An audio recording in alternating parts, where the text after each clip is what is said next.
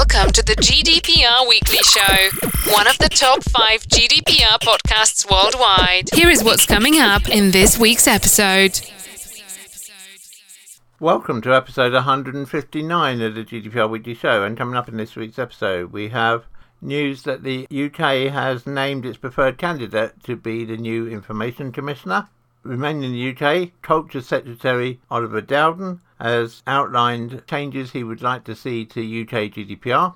And the UK has also set out its jurisdictions where it is going to look for UK GDPR adequacy so that it can put easy data transfer mechanisms in place. We then have an update for you on the NHS data grab, which NHS Digital have now put on hold indefinitely.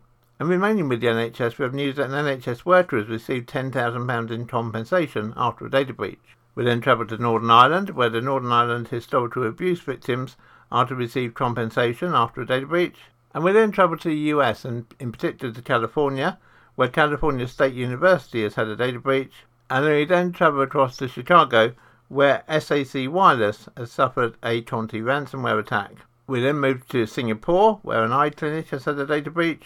And then we have two worldwide issues for Microsoft. Microsoft Azure has had a security breach revealed, and likewise, Microsoft Power Apps has been identified as having potential for a data breach. And finally, this week, we have an update on the large data breach at T Mobile.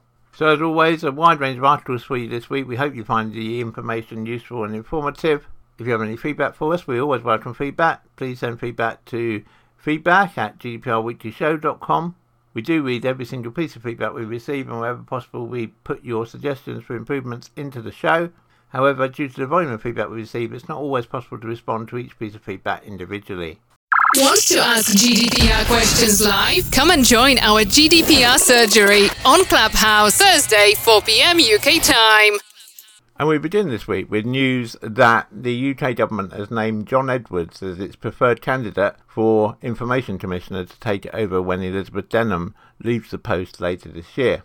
John Edwards is currently New Zealand's Privacy Commissioner and will bring with him a wealth of data regulatory experience as Privacy Commissioner, but also from 20 years practicing law and specialising in information law.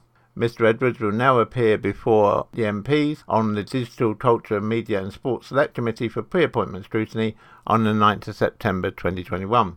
Under the Data Protection Act, the Information Commissioner is appointed by Her Majesty by letters patent on the basis of fair and open competition and on the recommendation from ministers, namely the Secretary of State for Digital Culture, Media and Sport, Oliver Dowden, and the Prime Minister, Boris Johnson. Ministers were assisted in their decision making by an advisory assessment panel, which included a departmental official and a senior independent panel member approved by the Commissioner for Public Appointments. So, to give a bit of background on John Edwards, John Edwards was appointed to the independent statutory position of New Zealand's Privacy Commissioner in February 2014. He is currently serving his second five year term, responsible for the implementation of New Zealand's newly passed Privacy Act 2020. His office provides independent comment, advice, and compliance action on significant personal information policies and issues. He chaired the Global Privacy Assembly, then known as the International Conference of Data Protection and Privacy Commissioners, from 2014 to 2017, and has chaired and hosted a number of international conferences. Prior to his appointment, John practiced law in Wellington, New Zealand for more than 20 years, specialising in information law, representing a wide range of public and private sector clients. He has held a number of independent statutory appointments, including as watchdog for those in compulsory mental health care and intellectual disability services. John Edwards is also clearly no friend of Facebook. After the Christchurch massacre in New Zealand, he described Facebook as morally bankrupt, pathological liars who enable genocide and facilitate foreign undermining of democratic institutions. It should be said that he said that in a tweet, which he later deleted. We here at the GDPR Weekly Show, of course, welcome John Edwards to his new role and wish him all the best for the future, as indeed we wish all the best for the future for Elizabeth Denham, the current Information Commissioner, and we hope to have either Elizabeth Denham or John Edwards, or indeed both of them, here on the GDPR Weekly Show at some time in the autumn this year. You're listening to the GDPR Weekly Show with your host, Keith Budden. While the announcement of John Edwards as the preferred candidate for the position of the Information Commissioner has been widely welcomed here in the UK GDPR community, what perhaps has been met with a bit more caution is an interview which the Culture Secretary, Oliver Dowden, gave to the Telegraph newspaper this week. In the interview, Oliver Dowden said that he wanted the rules about GDPR and particularly around cookie policy to be more based on common sense rather than box ticking. Now, of course, this has set alarm bells ringing a little across the EU because they've only just given the UK GDPR a status of data adequacy. And they did make clear when they made that statement of adequacy that any changes to UK GDPR would give the EU Commission the option of reviewing whether the UK remained adequate. Now, because we don't know exactly what Mr. Dowden is proposing, nor do we know quite how it will be implemented by the ICO, but it does mean that the issue of UK GDPR very much remains a live topic. Mr. Dowden said, now that we've left the EU, I'm determined to seize the opportunity by developing a world leading data policy that will deliver a Brexit dividend for individuals and businesses across the UK. It means reforming our own data laws so that they're based on common sense, not box ticking. And it means having a leadership in place at the Information Commissioner's Office to pursue a new era of data driven growth and innovation. John Edwards' vast experience makes him the ideal candidate to ensure data is used responsibly to achieve these goals. The government said that it hopes to prioritise innovative and responsible uses of data so that it can boost growth, especially for startups and small firms, speed up scientific discoveries, and improve public services. Mr. Dowden went on to say there's an awful lot of needless bureaucracy and box ticking, and actually we should be looking at how we can focus on protecting people's privacy, but in as light touch a way as possible. Andrew Dyson, a data protection expert at law firm DLA Piper, said these announcements amounted to the first evidence of a bold new regulatory landscape for digital Britain post Brexit. It will be interesting to see the further announcements that are sure to follow on reforms to the wider policy landscape that are just hinted at here, he said. And we would share that view. Obviously, at the moment, we have very little to go on under this interview from Mr. Dowden, but we will keep a close eye on it, and whenever there are news to bring you about UK GDPR and any proposals for changes in the future, you will, of course, be first to hear them here on the GDPR Weekly Show.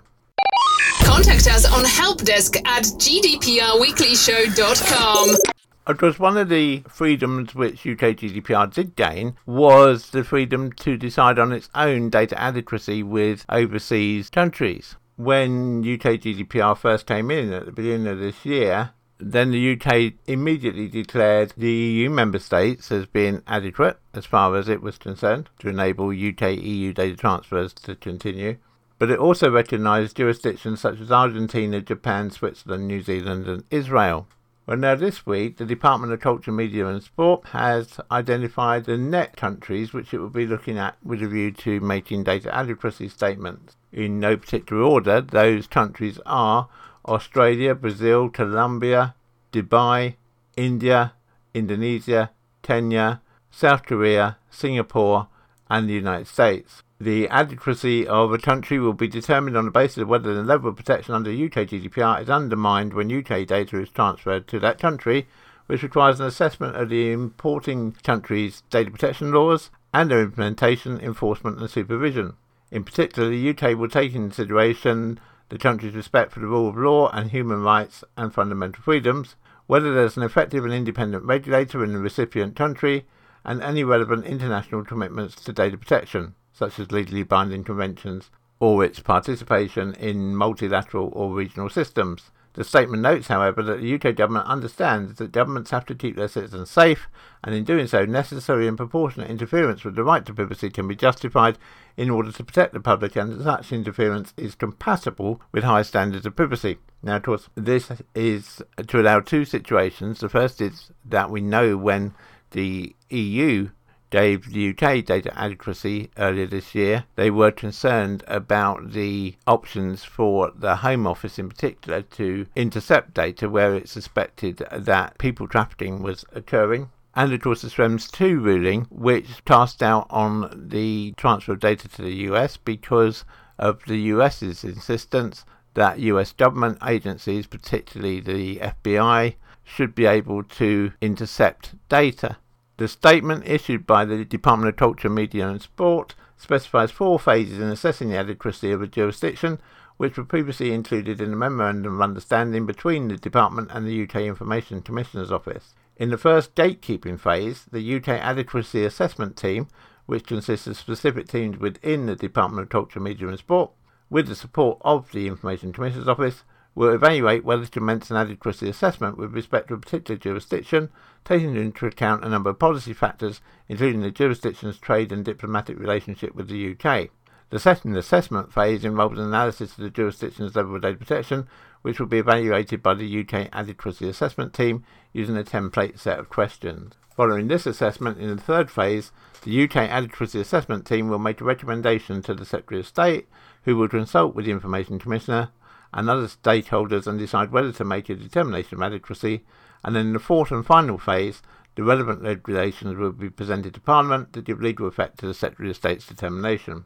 Adequacy decisions will be reviewed at least once every four years, and the Secretary of State will have the power to amend or revoke any UK adequacy decision. In addition, adequacy decisions may be challenged via applications for judicial review and will be annulled if such a judicial review is successful.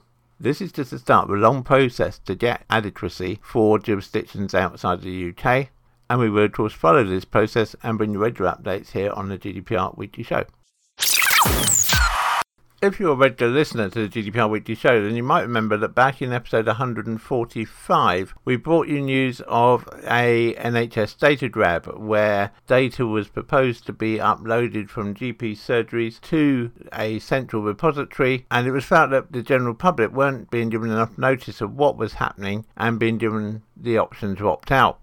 Well, this week it's now emerged that more than a million people opted out of the data grab in one month in a huge backlash against government plans to make patient data available to private companies.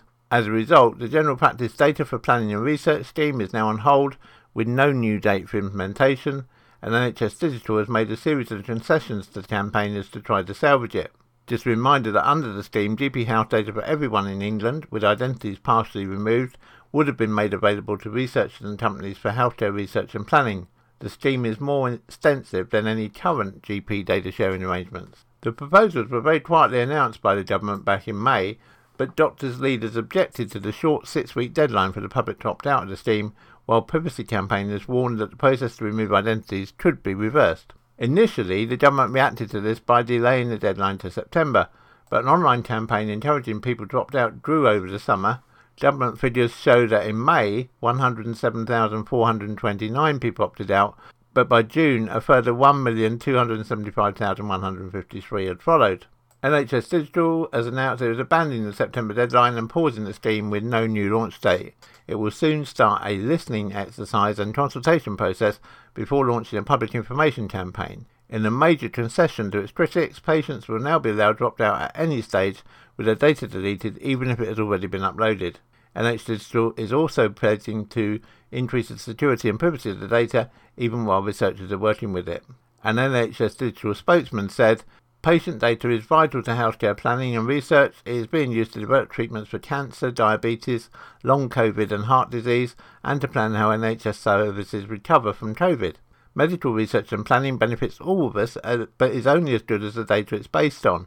The better the quantity and quality of data collected, the more useful it is for researching new treatments or for planning good, sustainable NHS services to meet patients' needs. So it's vital people make an informed decision about sharing their data. We take our responsibility to safeguard data very seriously, and it will only ever be used by organisations that have a legal basis and legitimate need to use it for the benefit of health and care planning and research. We have listened to feedback on our proposals and will continue working with patients, clinicians, researchers, and charities to inform further safeguards, reduce the bureaucratic burden on GPs, and step up communications for GPs and the public ahead of implementing the programme.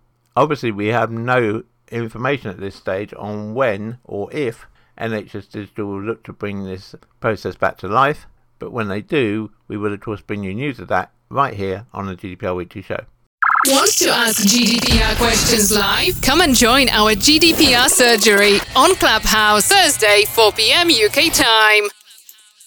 Staying with the NHS, and Julia Walker, who works for the NHS here in the UK, received a £10,000 payout after one of her colleagues searched the confidential patient database, apparently to check if Julia was telling the truth when Julia said that she was pregnant. Lauren Walker, who's no relation to Julia, looked at private information on the day Julia said she was expecting twins. Julia told an employment tribunal she believed colleague did it because she was sceptical about the news of, of her pregnancy.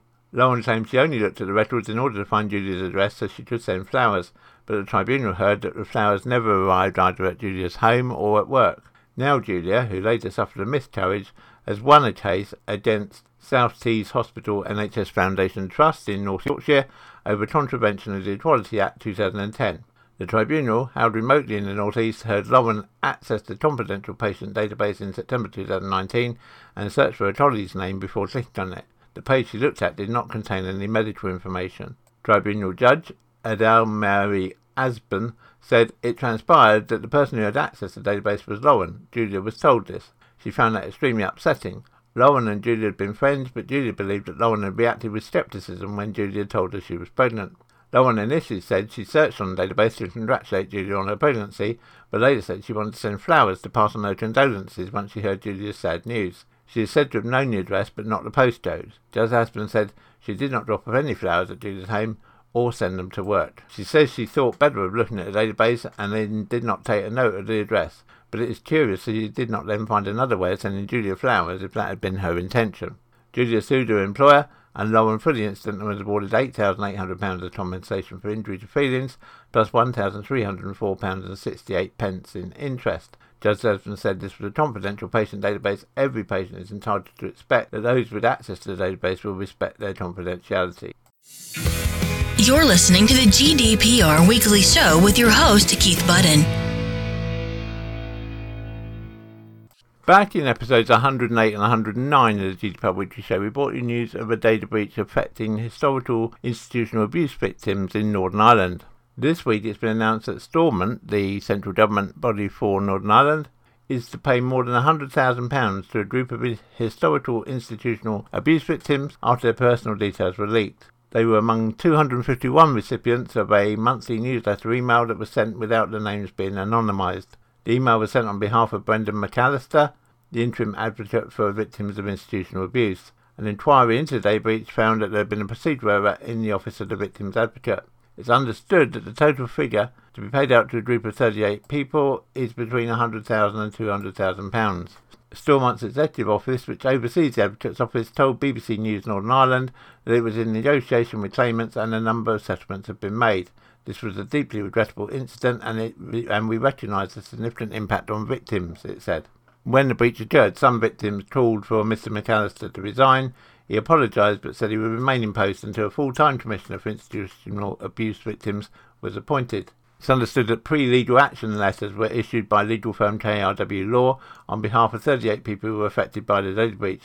The firm set out claims for misuse of private information and violations of both data protection and human rights. On Thursday, the solicitor representing the group said extensive discussions had led to an agreement before proceedings were issued at the High Court. Owen Beattie of KRW Law said a six-figure settlement had been agreed for his clients. We commend the efforts of the parties involved in bringing this litigation to a favourable conclusion, he said. It's understood that the terms of the settlement now require approval at ministerial level, which KRW Law said was confirmed by Executive Office lawyers on Thursday. A separate group of victims whose details were leaked are also seeking damages and being represented by another legal firm, Phoenix Law. Their solicitor, Claire McKeegan, said they were taking legal action and the case was due to go before the High Court for review next month. So far, no reasonable offer has been made to our clients and this action will proceed, she said. So, as if part of this case is settled and part still rumbles on, and for the part that is still rumbling on, we will of course keep you updated here on the GDPR Weekly Show. Contact us on helpdesk at gdprweeklyshow.com. To Chico in California in the US now, and personal information from students at a California college who requested a religious exemption from the COVID 19 vaccine has been posted online after an apparent data breach. The records from about 130 students at California State University Chico were dumped on an anonymous internet message board, the Sacramento Bee newspaper reported on Monday. A commenter on the site linked to a spreadsheet with detailed explanations from students who had asked to be exempted from receiving the vaccine in order to attend the college. Student names and phone numbers were included in many of the entries. The original post provided tips on how to file a religious exemption to a COVID-19 vaccine mandate, according to the Sacramento Bee. State purely religious reasons only, the anonymous tip read, do not mention anything else. The CSU system requires its 56,000 faculty and staff and nearly 500,000 students on campus to be vaccinated against the coronavirus. The policy allows for medical and religious exemptions. The spreadsheet shows that roughly half of the requests in the leaked document were approved. Many denied requests were resubmitted for another chance at approval. Andrew Staples, CSU Chico's public relations manager, said, We are aware of the documents posted online and circulated amongst media. We are investigating this incident while also taking a number of proactive steps to protect students' confidential information.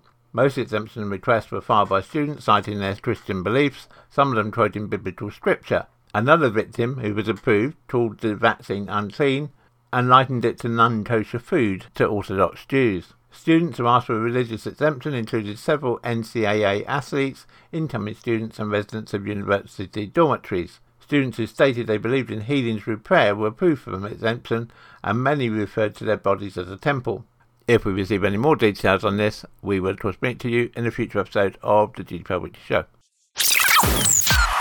Remaining in the US and SAC Wireless, a US based Nokia subsidiary with its headquarters in Chicago, Illinois, has disclosed a data breach following a ransomware attack where Conti operators were able to successfully breach its network, steal data, and encrypt systems. The wholly owned and independently operating Nokia company works for telecom carriers, major tower owners, and original equipment manufacturers (OEMs) across the USA. SAC Wireless helps customers design and build and upgrade digital cellular networks, including 5G, 4G LTE, small cell, and FirstNet. The company discovered that its network was breached by Conti ransomware operators on June the 16th this year, only after deploying their payloads and encrypting SAC wireless systems. The Nokia subsidiary found that personal information belonging to current and former employees and their health plans, dependents, and beneficiaries was also stolen during the ransomware attack on August 13th, following a forensic investigation conducted with the help of external cybersecurity agents. In a statement, the company said the threat actor Conti gained access to the SAC systems, uploaded files to its cloud storage, and then on June the 16th deployed ransomware to encrypt the files on SAC systems. After completing the forensic investigation, SAC believes that the stolen files contain the following categories of personal information name, date of birth, contact information such as home address, email, and phone, government ID numbers such as driver's license, passport, or military ID, social security number, citizenship status, work information such as title, salary, and evaluations, medical history, house insurance policy information, license plate numbers, digital signatures, certificates of marriage or birth, tax return information, and dependent and beneficiary names. In response to the ransomware attack, SAC has taken multiple measures to prevent further breaches, including changing its firewall rules, disconnecting VPN connections, activated conditional access geolocation policies to limit non USA access, provided additional employee training, deployed additional network and endpoint monitoring tools, expanded multi-factor authentication, and deployed additional threat hunting and endpoint detection and response tools. According to a recent update, Conti will soon leak all the stolen files online if the Nokia subsidiary doesn't pay the ransom they demanded. Conti ransomware is a private ransomware as a service operation lightly controlled by Russian-based cybercrime groups such as Wizard Spider. Conti shares some of its code with the notorious Ryuk ransomware, whose TrickBot distribution channels they began using after Ryuk de- decreased activity around July 2020. The gang has recently breached Ireland's Health Service Executive and the Department of Health and asking the former to pay $20 million ransom after encrypting its systems. The FBI also warned in May that Conti operators have attempted to breach the networks of more than a dozen US healthcare and first responder organizations. If we receive any further update on this, we will of course bring it to you in the next available episode of the GDPR Weekly Show.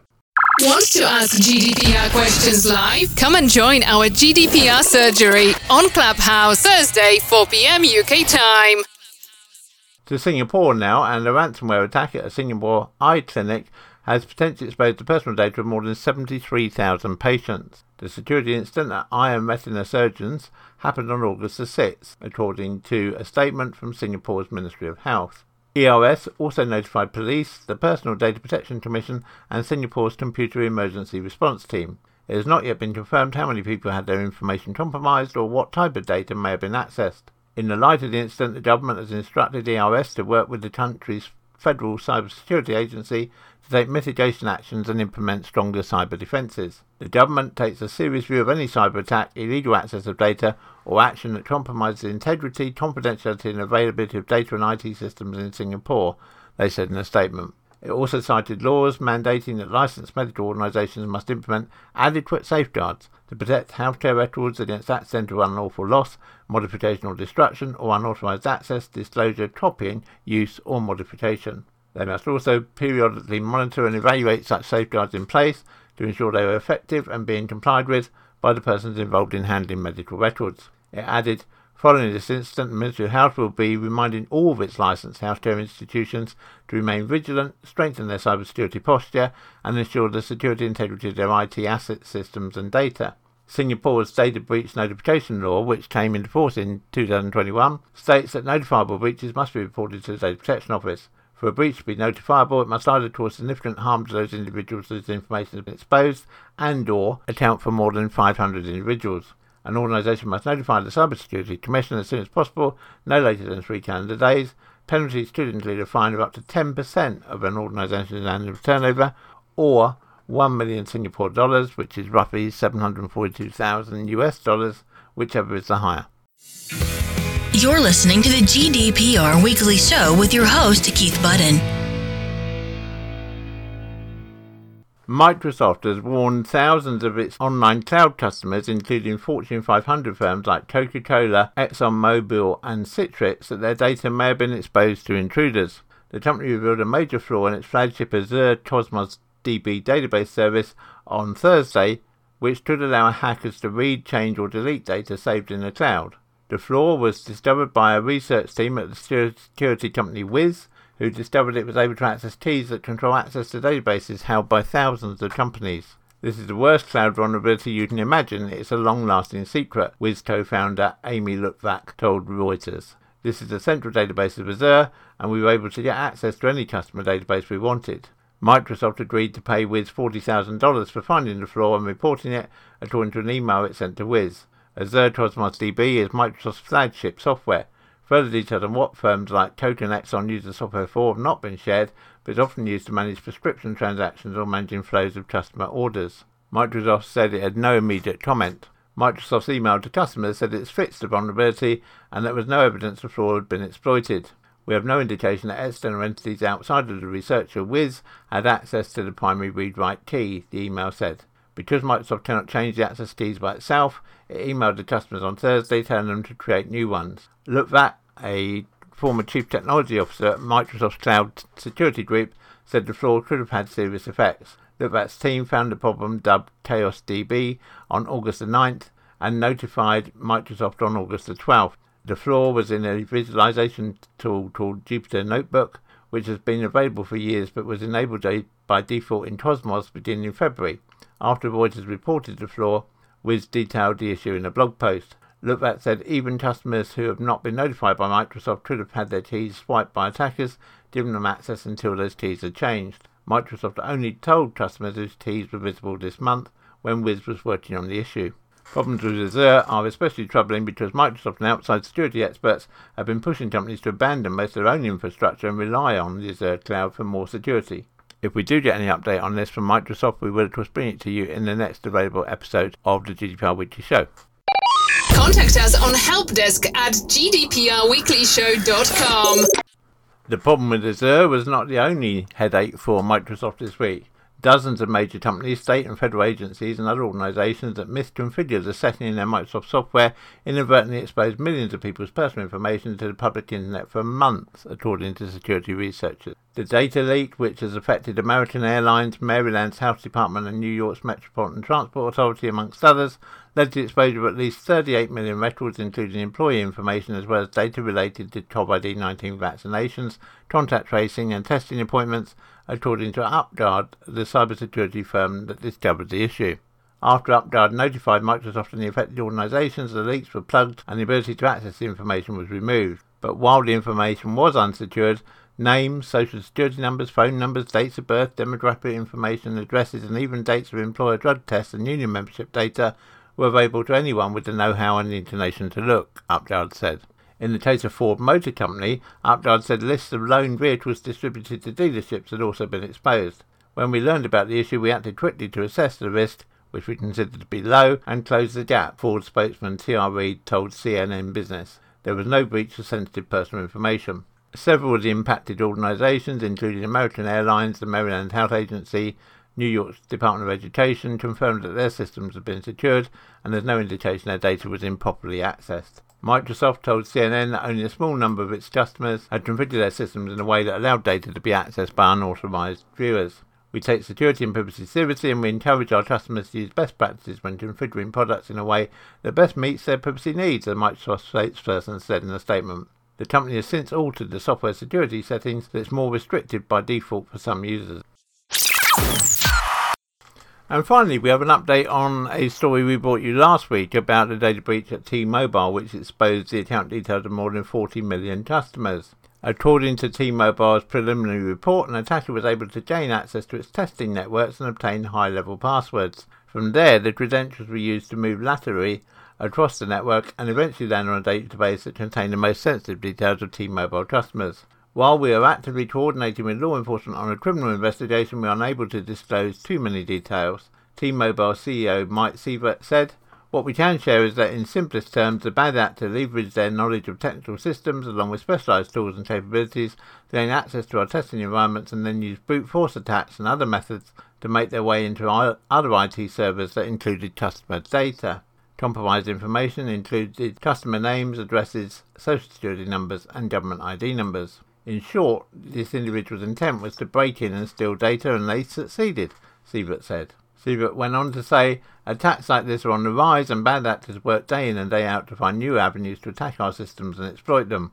We spend lots of time and effort to try to stay a step ahead of them, but we didn't live up to the expectation we have for ourselves to protect our customers. Sievert went on to announce that the company has entered into long-term partnerships with Mandiant and KPMG to investigate the breach and rework its security program. I am confident in these partnerships and optimistic about the opportunities they present to help us come out of this terrible event in a much stronger place with improved security measures, he said. Contact us on helpdesk at gdprweeklyshow.com. The GDPR Weekly Show is an Insurity production. Until next time, bye bye.